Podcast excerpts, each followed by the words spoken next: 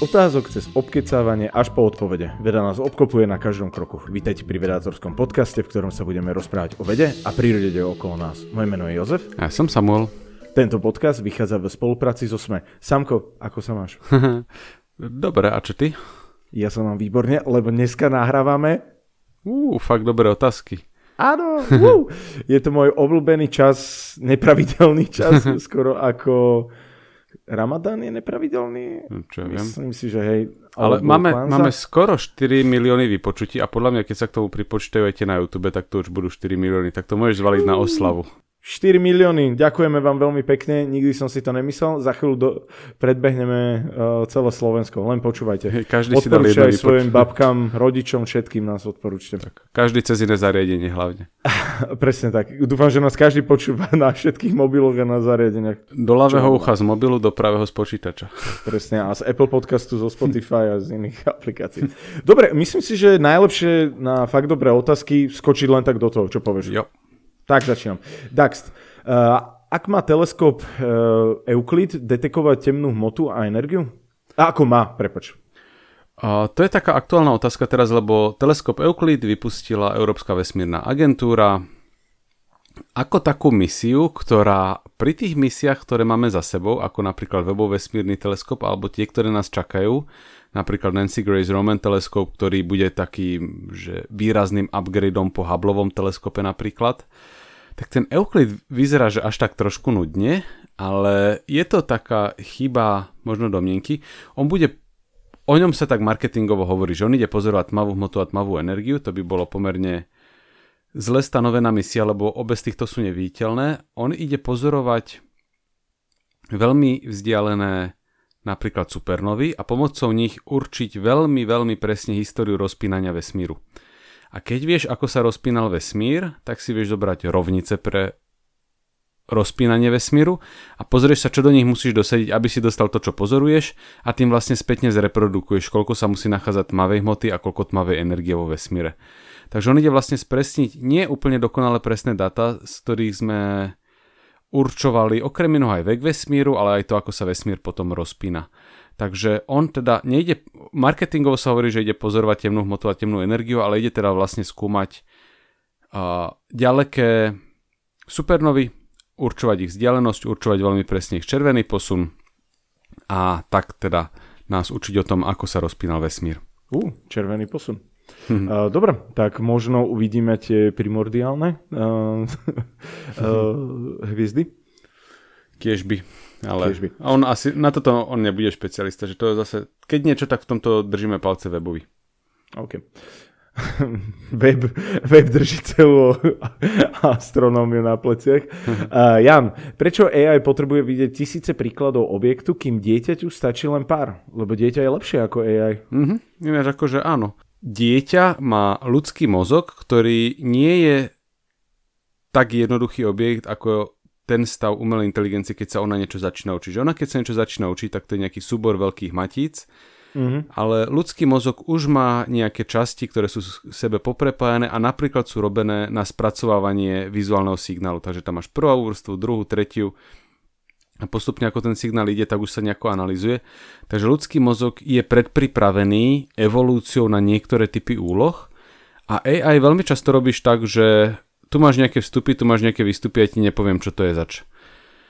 Zároveň, ale nie je úplne pravda, že potrebuje vidieť až tak šialene veľa príkladov AI. Ona veľmi dobre si vie urobiť tréning tak, že zoberie si nejaké dáta a potom si ich remixuje, upravuje a vlastne sa pozerá prakticky na tú istú vec stiahnutú z internetu, ale trošku upravenú a vie sa učiť vlastne na tom. Takže ona nepotrebuje sa, že tisíce originálnych príkladov, a veľmi často jej stačí menej, aj keď samozrejme čím viacej toho dáš, tak potom vie byť v niečom rozmanitejšie, ale teda aj ona vie byť v niečom efektívna.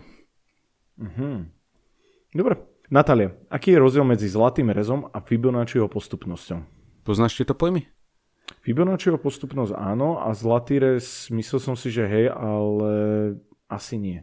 To je taká tá vec... Som si myslel, že s Okamovou britvou som si to pomýlil, ale to nie.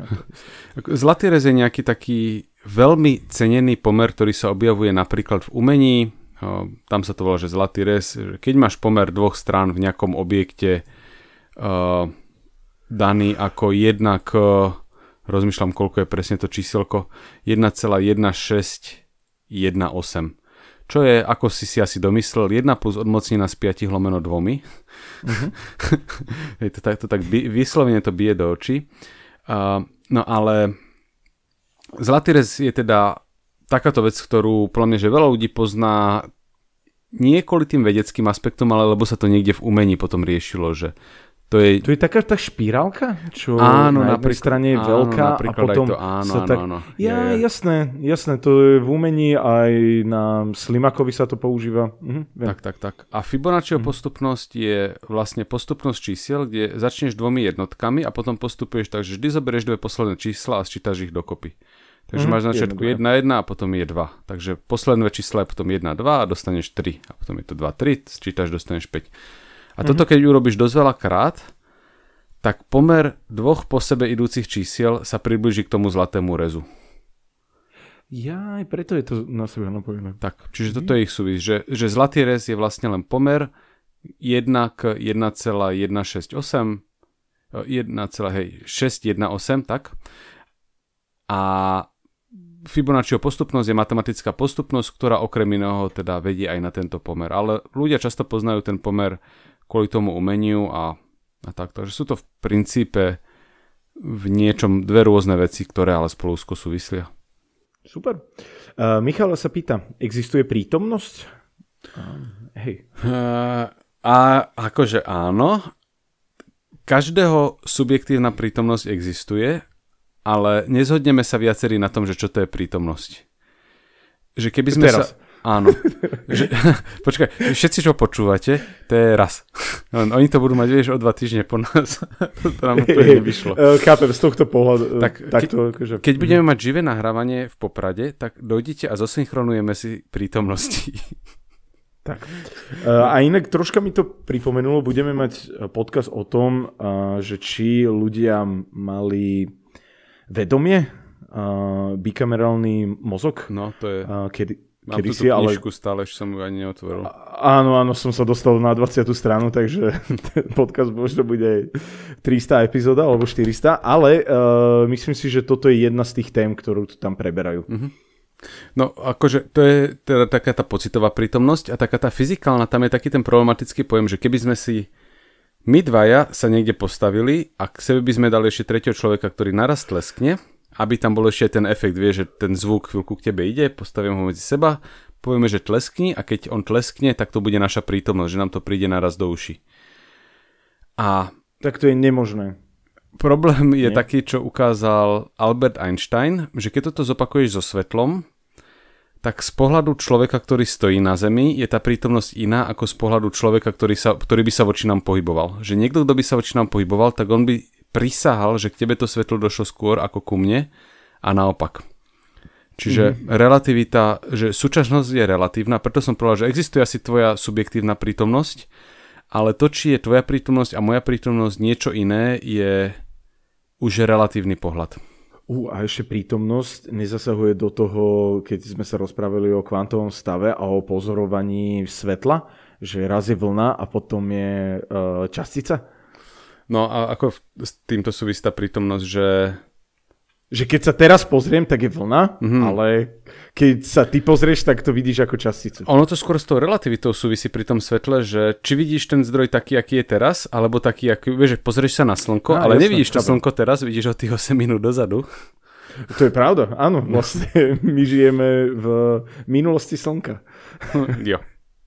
A naopak.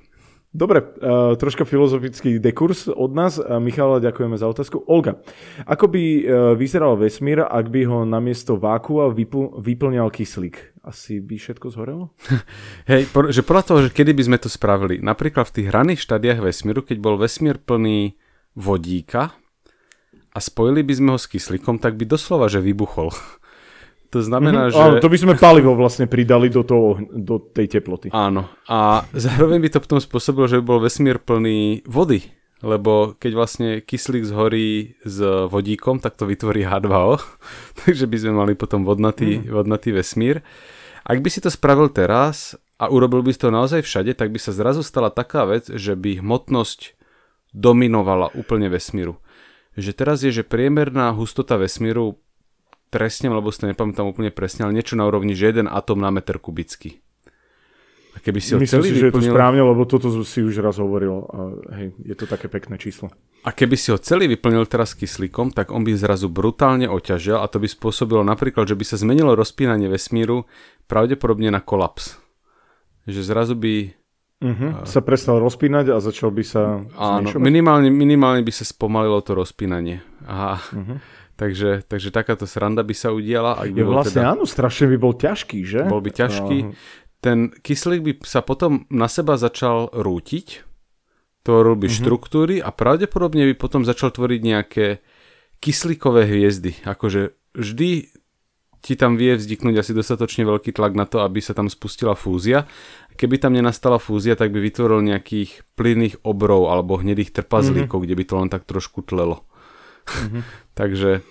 To by bolo celkom... Inak to by som chcel vidieť, či by z toho vznikla hviezda. Možno niekde, že ak je náš vesmír simulácia, tak potom vyzývame tých, ktorí nás simulujú, aby to niekde vyskúšali a potom nám dali vedieť, že... Nie, nech nám len povedia, že kde to je. Ja si to pozrieme. Tak ďakujeme simulátorom a aj Olge za otázku. Miro, koľko váži oheň? To je ťažká otázka. Kto by to bol povedal? Technicky vzaté. Tak ďalšia teda. Technicky vzaté je oheň vzduch, ktorý je ionizovaný kvôli vysokej teplote, ale stále vzduch. To, že odstrhneš elektrón od atómu, ho nezľahčí, takže váži toľko, koľko váži vzduch. To asi nie je také prekvapivé, že keď zapalíš zapálku, tak necítiš, že by ti zrazu oťažela ruka. Inak to by bolo strašné. V ďalšej simulácii navrhujeme simulátorom, aby vyskúšali toto. Takých 5 kg, vieš, že... A potom je otázka, že či ten oheň neváži menej, lebo ono je to vlastne horúci vzduch, preto vlastne vstúpa. Ktorý uniká. Tak, čiže ono... V istom slova zmysle on má zápornú hmotnosť voči okoliu, teda že menšiu hmotnosť ako okolie a preto vlastne stúpa. Takže to je možno druhá odpoveď, čiže takáto už tá relatívna hmotnosť je potom vzhľadom na to okolie. Keď je to okolie tiež riedke, tak veľmi nestúpa, alebo keď si mimo gravitácie, napríklad ak škrtneš zápalku na medzinárodnej vesmírnej stanici, okrem toho, že vyplašíš Houston, tak urobíš taký pekný gulatý plameň, lebo on nevie, ktorým smerom by vlastne mal stúpať. Ale teda odpoveď je taká, že váži toľko ako horúci vzduch. Možno s nejakou malou prímesou z plodín. Super. Inak to som nečakal takúto odpoveď, že povie, že neváži nič, ale dobre. Zdenko sa pýta, aká je najbližšia misia hľadania života vo vesmíre? Akože technicky vzaté najbližší je Webb, lebo práve operuje. A on má schopnosti a myslím si, že aj isté ambície, ťažko povedať do akej miery hodnoverné, nájsť stopy minimálne primitívneho života na mimozemských, na exoplanetách. Mali sme o tom epizódu, keď sme robili tú sériu hľadanie mimozemského života, že my sa vieme pozrieť na atmosféru planéty, ktorá sa nachádza stovky, tisíce svetelných rokov od nás a keď sa pozrieš na takú atmosféru, tak vieš určite jej chemické zloženie. A keď určíš chemické zloženie a zistíš napríklad, že tam je veľa agresívneho plynu, ako napríklad toho kyslíka, toho olgínho kyslíka, ktorý by mohol byť všade vo vesmíre, tak niečo tam ten agresívny chemický prvok musí pridávať. Ináč by táto v podstate, že chemická nerovnováha nebola udržateľná. Jedna z vecí, ktorá dobre vyrába kyslík, sú vlastne fotosyntezujúce alebo nejaký iný ekvivalent fotosyntézy organizmy. Takže ak by sme našli nejakú atmosféru, napríklad bohatú na vodné pary, s nejakou zmesou oxidu uhličitého a kyslíka, tak by sme mohli asi zhodnotiť, že tam sa s veľkou pravdepodobnosťou nachádza aspoň jednoduchý život. O tomto sme sa aj rozprávali pri sérii hľadanie mimozemského života, nie? Tak. A ak by si tam našiel potom aj nejakú takú šajbu ako freón, napríklad, alebo nejaký taký komplexný priemyselný plyn, ktorý niekto nadizajnoval v takom obrovskom množstve za nejakým účelom, že ten spontánne nevzniká v prírode, tak potom dokonca môžeš zhodnotiť, že tam je mimozemská civilizácia. Takže toto je vlastne to, čo hľadá to, čo hľadá Webb, ale vlastne však aj sonda beha po Marse práve teraz, Perseverance, a zbiera vzorky, ktoré majú byť poslané späť na Zem okolo roku 2030, reálne asi trošku neskôr, a zanalizované. Takže v princípe ten život už môže byť v tých vzorkách, len si ešte musíme počkať asi 10 rokov. A k Jupiteru... Alebo stopy po živote. Alebo, no áno, tak presne, že už asi len stopy. A k Jupiteru letí misia, ktorá má aj slovenské zariadenia na palube a bude vlastne vytipovávať, že či niektorý z tých mesiacov Jupitera by mohol byť vhodný pre život, a keď áno, tak sa tam tiež asi posiela taká misia. A nebavíte aj tá misia, čo má preskúmavať Európu? Áno, je taký plán. Taký, ale či to je len stále plán? Áno. Ešte nevyletela, tak to poviem. Áno, tam to trvá tých 10 rokov, či koľko let k Jupiteru, takže... Dobre, super, ďakujeme veľmi pekne za otázku. Alexander, čo je to tachyon? Je možné, že elementárna nič. Častica? Ono je to taký všeobecný názov, nielen pre elementárnu časticu, ale rozmýšľam, že z akého gréckeho určite slova to je, lebo to je vlastne, že častica, ktorá sa pohybuje rýchlejšie ako svetlo. Čiže ak by si mal časticu, ktorá by išla, dajme tomu, že 100-násobok alebo 5-násobok rýchlosti svetla, tak ju označíme ako tachyonovú.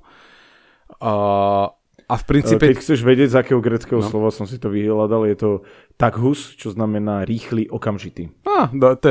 Toto je to vzácne obdobie, kedy sa fyzici snažili a dali niečo pekné meno. A ono je to teda, že hypotetická častica alebo častice, ktoré sa pohybujú nad svetelnou rýchlosťou, úplne by, rozmýšľam, aké je slušné slovo, pokazili fyziku, lebo oni by dokázali napríklad, že vrátiť sa z cesty... Ale nie, že pokazili, by úplne rozvratili, nie? Že veci, ktoré sme desiatky rokov alebo ktoré sa tvrdia, nie? Oni by také veci vedeli, že skôr ako ich vyšleš na cestu, tak sa vrátia. Že by v princípe vedeli narúšať kauzálnosť. Aj keď sú potom rôzne teórie, kde sú trošku akože skrotené, ale toto sa občas uvádza ako taký príklad. Takže pomerne problematické častice, ktoré si preto aj myslíme, že by nemohli existovať. V princípe sa dá ukázať, že v špeciálnej teórii relativity častica, ktorá má podsvetelnú rýchlosť, ju bude mať vždy. Častica, ktorá má svetelnú rýchlosť, ju bude mať vždy, a častica, ktorá má nadsvetelnú rýchlosť, ju bude mať vždy. Takže ono nie, že by fyzika zakazovala existenciu nadsvetelnej rýchlosti, aj keby to teda viedlo k tým podivným situáciám, ale ak nikdy taká častica vo vesmíre nevznikla, tak ju nedokážeš urýchliť, aby prekročila rýchlosť svetla. Takže sa javí, že musela by sama existovať vo vesmíre. Áno. Jasne. Na to CERN určite nebude stačiť. Vieš čo, ale chvíľku si tam mysleli, že bol taký povyk, kedy si mysleli, že objavili neutrína s jemne nadsvetelnou rýchlosťou. Superluminálne sa tomu hovorí. A potom sa ukázalo, že to bola chyba nejakého zvárania na spoji, ktorá spôsobila, že nejaký detektor trošku rýchlejšie od niečo odklikol, ako mal. Čo, veď ste to chceli pozvárať? Pozváral som. Jasne, sme Jana. Typický problém vo fyzike. Zlík zvár. Gadkar sa pýta, prečo má väčšina živočíchov párny počet končatín? A nad týmto som sa nikdy nezamýšľal.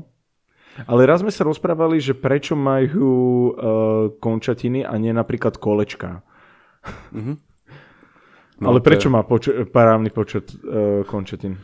V istom bode si evolúcia uvedomila, že sa dá celkom pošetriť na tom, že navrhneš polovicu živočícha a potom ho zrkadlovo preklopíš.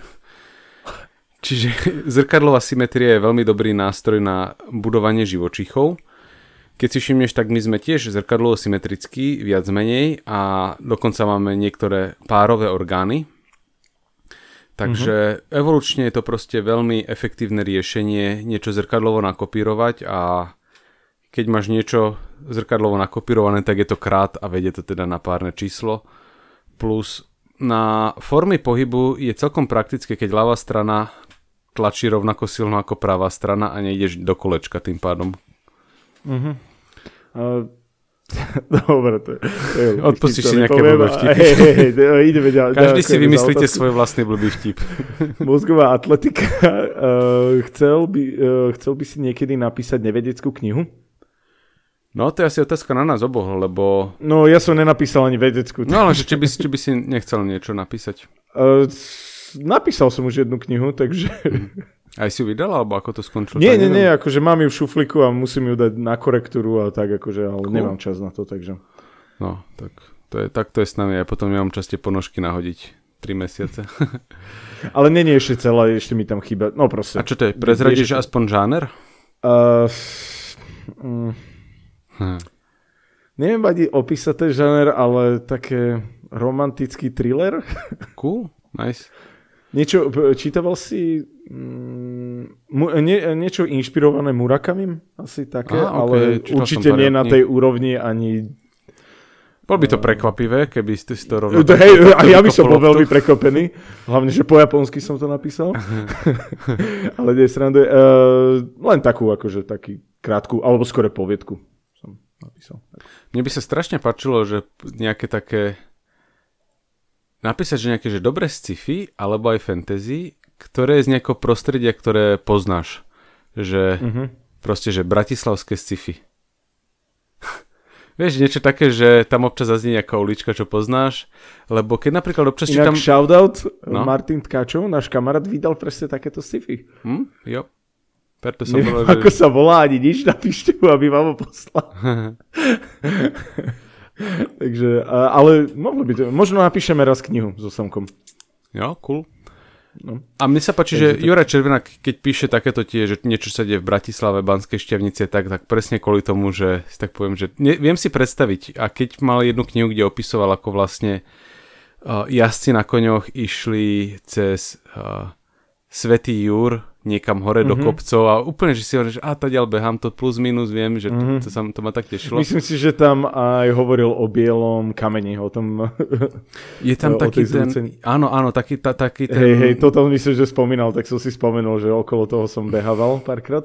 Niekde pri Paštúne, taký ten Starohrad sa volá, tuším, že tá zrúcanina sa tam objavila, hej, nejaký bielý hrad, bielý zámok. A inak toto, že spomínaš, dám aj shoutout tvojmu ocinovi, ktorý tiež napísal dve knihy, ktoré sa mi veľmi páčili, prvú poviedkovú a druhú, alebo viacej už knihy napísal. Teraz vyšla štvrtá. Tak ja som len pri druhej, ale v tej prvej poviedkovej, myslím, že v Panoramatickom divadle... Panoramatické kino, áno. No, tak tam je opísaná presne časť hrače, ktorú úplne poznám, keď chodím a behávať a ja som bol taký, že som musel zavrieť tú knihu, že wow, že okej. Okay. Až také zvláštne to bolo, že keď to v knihe čítaš, že až som to tak čakal, akože mohol som to čakať, lebo bývam v Rači, ale ma to prekvapilo. Dobre, ale ďalší exkurs, ešte dokončí. Ja nemám v pláne napísať nevedeckú knihu, aj keď sa mi to v princípe tá predstava páči. Mám napísané dve poviedky, ktoré som posielal do nejakých súťaží, ktoré ešte neboli vyhodnotené, ale je to čisto, že mňa baví, že si to premyslieť, nejakú zápletku a potom ma to o dosť menej baví písať. A keď píšem o fyzike, tak sa mi to, že si sadnem a píšem. Že to mi nejako odsýpa, ale to premýšľanie na to zápletko, nad tým trochu iným svetom, tak to je to, čo ma na tom teší. Super. Ďakujeme za otázku, mozgová atletika. Pozdravujem. Linsen, ak by sme sa presťahovali na inú planetu, zmenil by sa nám denný rytmus? Určite. Lebo aj banníci napríklad, alebo ľudia, čo sú... Aj tyčkári? Alebo ITčkári. Ale boli niektoré profesie, myslím, že baníkov, ktorí chodili na týždňovky alebo niečo také, že veľmi dlho tam boli, tak zmenil sa im ich cyklus, alebo vlastne aj ľudia, čo žijú za polárnym kruhom, tak vlastne sa ti zmení polárny cyklus, tvoj denný rytmus. Robili sa také pokusy, že presne ako hovorí, že išli ľudia do nejakej bane alebo jaskyne, ale dokonca, že ešte aj bez hodiniek a že mali nejakú komunikáciu s okolím alebo mali vôbec, to už nepamätám, ale že sledovali, ako sa im rozhasil ten denný rytmus a zistili, že ľuďom nie je prirodzené spávať alebo mať 24 hodiny, teda niektorým je, ale niektorým je, že 25. A oni sa postupne tak stáčali podľa toho rytmu, vieš, že... A keď vyliezli, tak zrazu boli úplne, že posunutí a mne hovoril vedúci výskumnej skupiny z Írska, Denjo, že on keď bol študent na vysokej škole a učil sa na skúšky a úplne ignoroval všetko ostatné, tak jemu sa toto presne dialo. Že chodil spať neskôr, až sa mu to proste pretočilo a bolo. A tuším, že je to tak, že zhruba o takú hodinu denne sa ti to vie posunúť, keď absolútne ignoruješ, čo sa deje okolo teba. Inak s tým je spojený podľa mňa jetlag, ne? Že vlastne posunie si ten denný rytmus troška inakšie. Tiež je ten jetlag, tuším, taký, že sa o hodinu denne adaptuješ, že keď máš niekde 6 hodinový, tak 6 dní trvá a skončí konferencia a ideš sa späť. Čo ťa lutujem teraz, čo pôjdeš do Kanady? Hej, na 7 dní. Hej. Presne stihneš adoptovať a potom odídeš. Dobre, a posledná otázka od Jara. Čo sa po fyzikálnej stránke stalo so zničenou ponorkou? Asi naráža na Seagate ponorku, kde zomreli ľudia, ktorí sa chceli ísť pozrieť na Titanic. Tak. Akože ono je to v podstate... Inak, ale akože opýtam sa troška názorovo, nemusíš odpovedať. Čo si o tom myslíš, akože, že o tejto záľube, že chodiť sa pozerať na Titanic a tak? No, príde mi to ako forma extrémneho športu, že niekto má závodné lietanie, niekto má... A príde ti to ako forma extrémneho športu? Lebo mne to príde, že to je že úplne že nič. Že... Hej, tak asi máš nejakú formu adrenalínu, minimálne... Každá ďalšia ponorka bude mať asi, čo tam pôjde. A tak ale je to, vie, že každý si... Všetci podpisovali, že sú si vedomi toho, že tam môžu zomrieť a zaplatili si to zo svojich peňazí ako nejakú formu spestrenia života. Takže mi to príde, že podobné ako keby si niekto zaplatil, ja neviem, že let do vesmíru a tá raketa by vybuchla. Že je to niečo, čo robil čisto... pre spestrenie života, bol si vedomý rizika, tak to dopadlo, že nie som zase taký, že čo to vymýšľali, no ja neviem, aké majú miliardári. Nie, akože to nie je len, že aký si mal názor, ja si taký istý, že je to na nich. Prišlo mi na tom smutné, že sa tomuto venovalo tak šialene veľa pozornosti a zatiaľ, čo neviem koľko, 250 ľudí utopilo v Stredozemskom mori, tak smutné to bolo, no. Ale po fyzikálnej stránke to bolo v podstate priamočiara situácia každých 10 metrov, ktoré sa ponoríš. Dobre, odbočka, ako hlboko sa dokážeš ponoriť len tak so šnorchlom? Veľmi málo, myslím si, že 5-6 metrov, lebo neviem s tým tlakom robiť. A čo som sa pýtal ľudí, čo sa vedia potapať, takže to len si dýchni do uši a neviem, to nefunguje. To, presne tú istú radu som počul, len dosť ťažko sa mi dýcha, keď som pod vodou, teda fúka do tých uši. Pošlite nám, čo máme robiť, lebo tiež... Keď je mušlička 6 metrov pod morom, tak je predo mňou dokonale bezpečne ukrytá. Ale asi tak, akože nehovorím, že to viem vyťahnuť, to je, že maximum 5-6 metrov by som sa vedel ponoriť asi. No každopádne, že každých 10 metrov, čo sa niekto vie ponoriť, tak pribudne tlak jednej atmosféry. To je šialené, lebo to znamená, že keď si v hĺbke 4 kilometrov, tak tam máš tlak 400 atmosfér. A... Hej, inak neznie to až tak veľa, ale to je veľmi veľa. To je, že keď natlakuješ pneumatiku na bicykli na nejaké 2-3 atmosféry a snažíš sa ju stlačiť, tak to vidíš, že čo je to za šupu. Že to je šialene veľa. Keď robil Van Guercke experiment s vákuom, kedy vlastne vysal vzduch. To tie dve železné gule? Áno. Tak to nevedeli kone roztrhnúť tie gule a to bolo rozdiel jednej atmosféry. Takže 400 atmosféry je niečo šialené. A keď som spätne pozeral, že oni do toho išli... v ponorke, ktorá využívala karbonové nejaký karbonový materiál, ktorý je známy tým, že je ľahký, ale nie tým, že je špeciálne pevný a dokonca do ňoho niekde vnútri boli že navrtané, akože to je jasné, že to len tá úplne vnútorná štruktúra, ale predsa, že nie úplne odborne sa asi narábalo s tým materiálom, tak ja sa vôbec divím, že na prvýkrát sa to nepokazilo. A teda to, čo nastalo, že asi došlo k nejakej prasklinka, alebo niekde vzniklo niečo, čo vytvorilo slabé miesto a tam ti v podstate stačí jedno slabé miesto, kde sa to pretlačí a nastala tá implózia, to je vlastne stlačenie.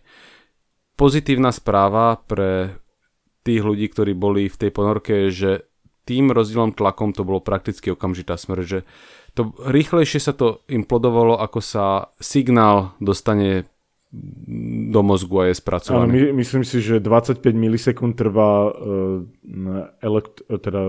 trvá signál do mozgu sa dostať ohľadom bolesti a trvalo to, myslím si, že niečo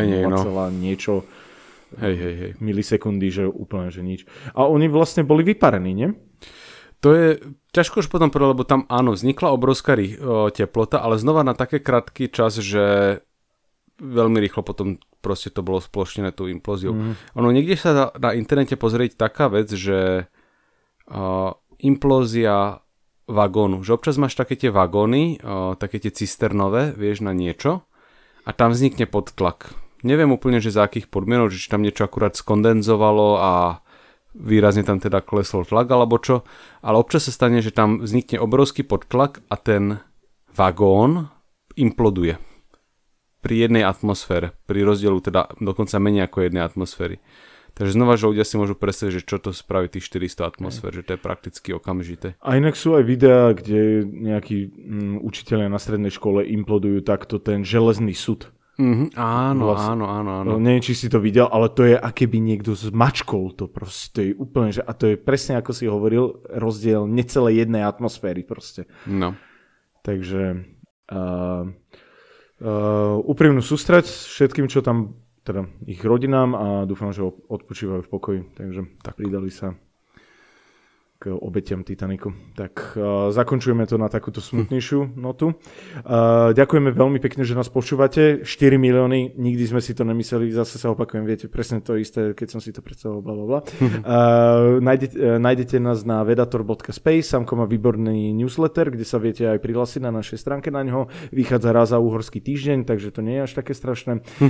Samko má perfektné vedatorské Instagram storky, vedastorky, neviem ako na to došiel.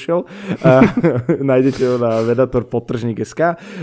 Dakedy možno budeme mať aj stránku s ponožkami a s hrnčekmi a všetkým, ale to ani nedúfam až tak. A viete nás podporiť na Patreone, viete nás určite nájsť a sme na všetkých dobrých aj troška horších podcastových aplikáciách a aj možno aj na tých troška horších. Majte sa veľmi pekne. Majte sa. Dobre, ideš spať.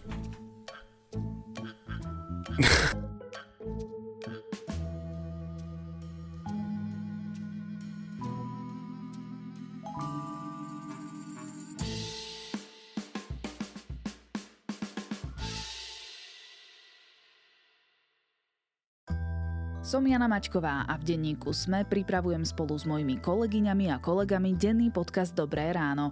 Prinášame aktuálne témy, ktoré hýbu Slovenskom, ale aj zahraničím. Venujeme sa politike, ekonomike, zdravotníctvu, spravodlivosti, vede či technológiám. Proste témam, ktoré nás dennodenne ovplyvňujú a o ktorých chceme vedieť viac. Podcast Dobré ráno ako vašu dennú informačnú výbavu nájdete vo vašej podcastovej aplikácii alebo na podcasty.sme.sk.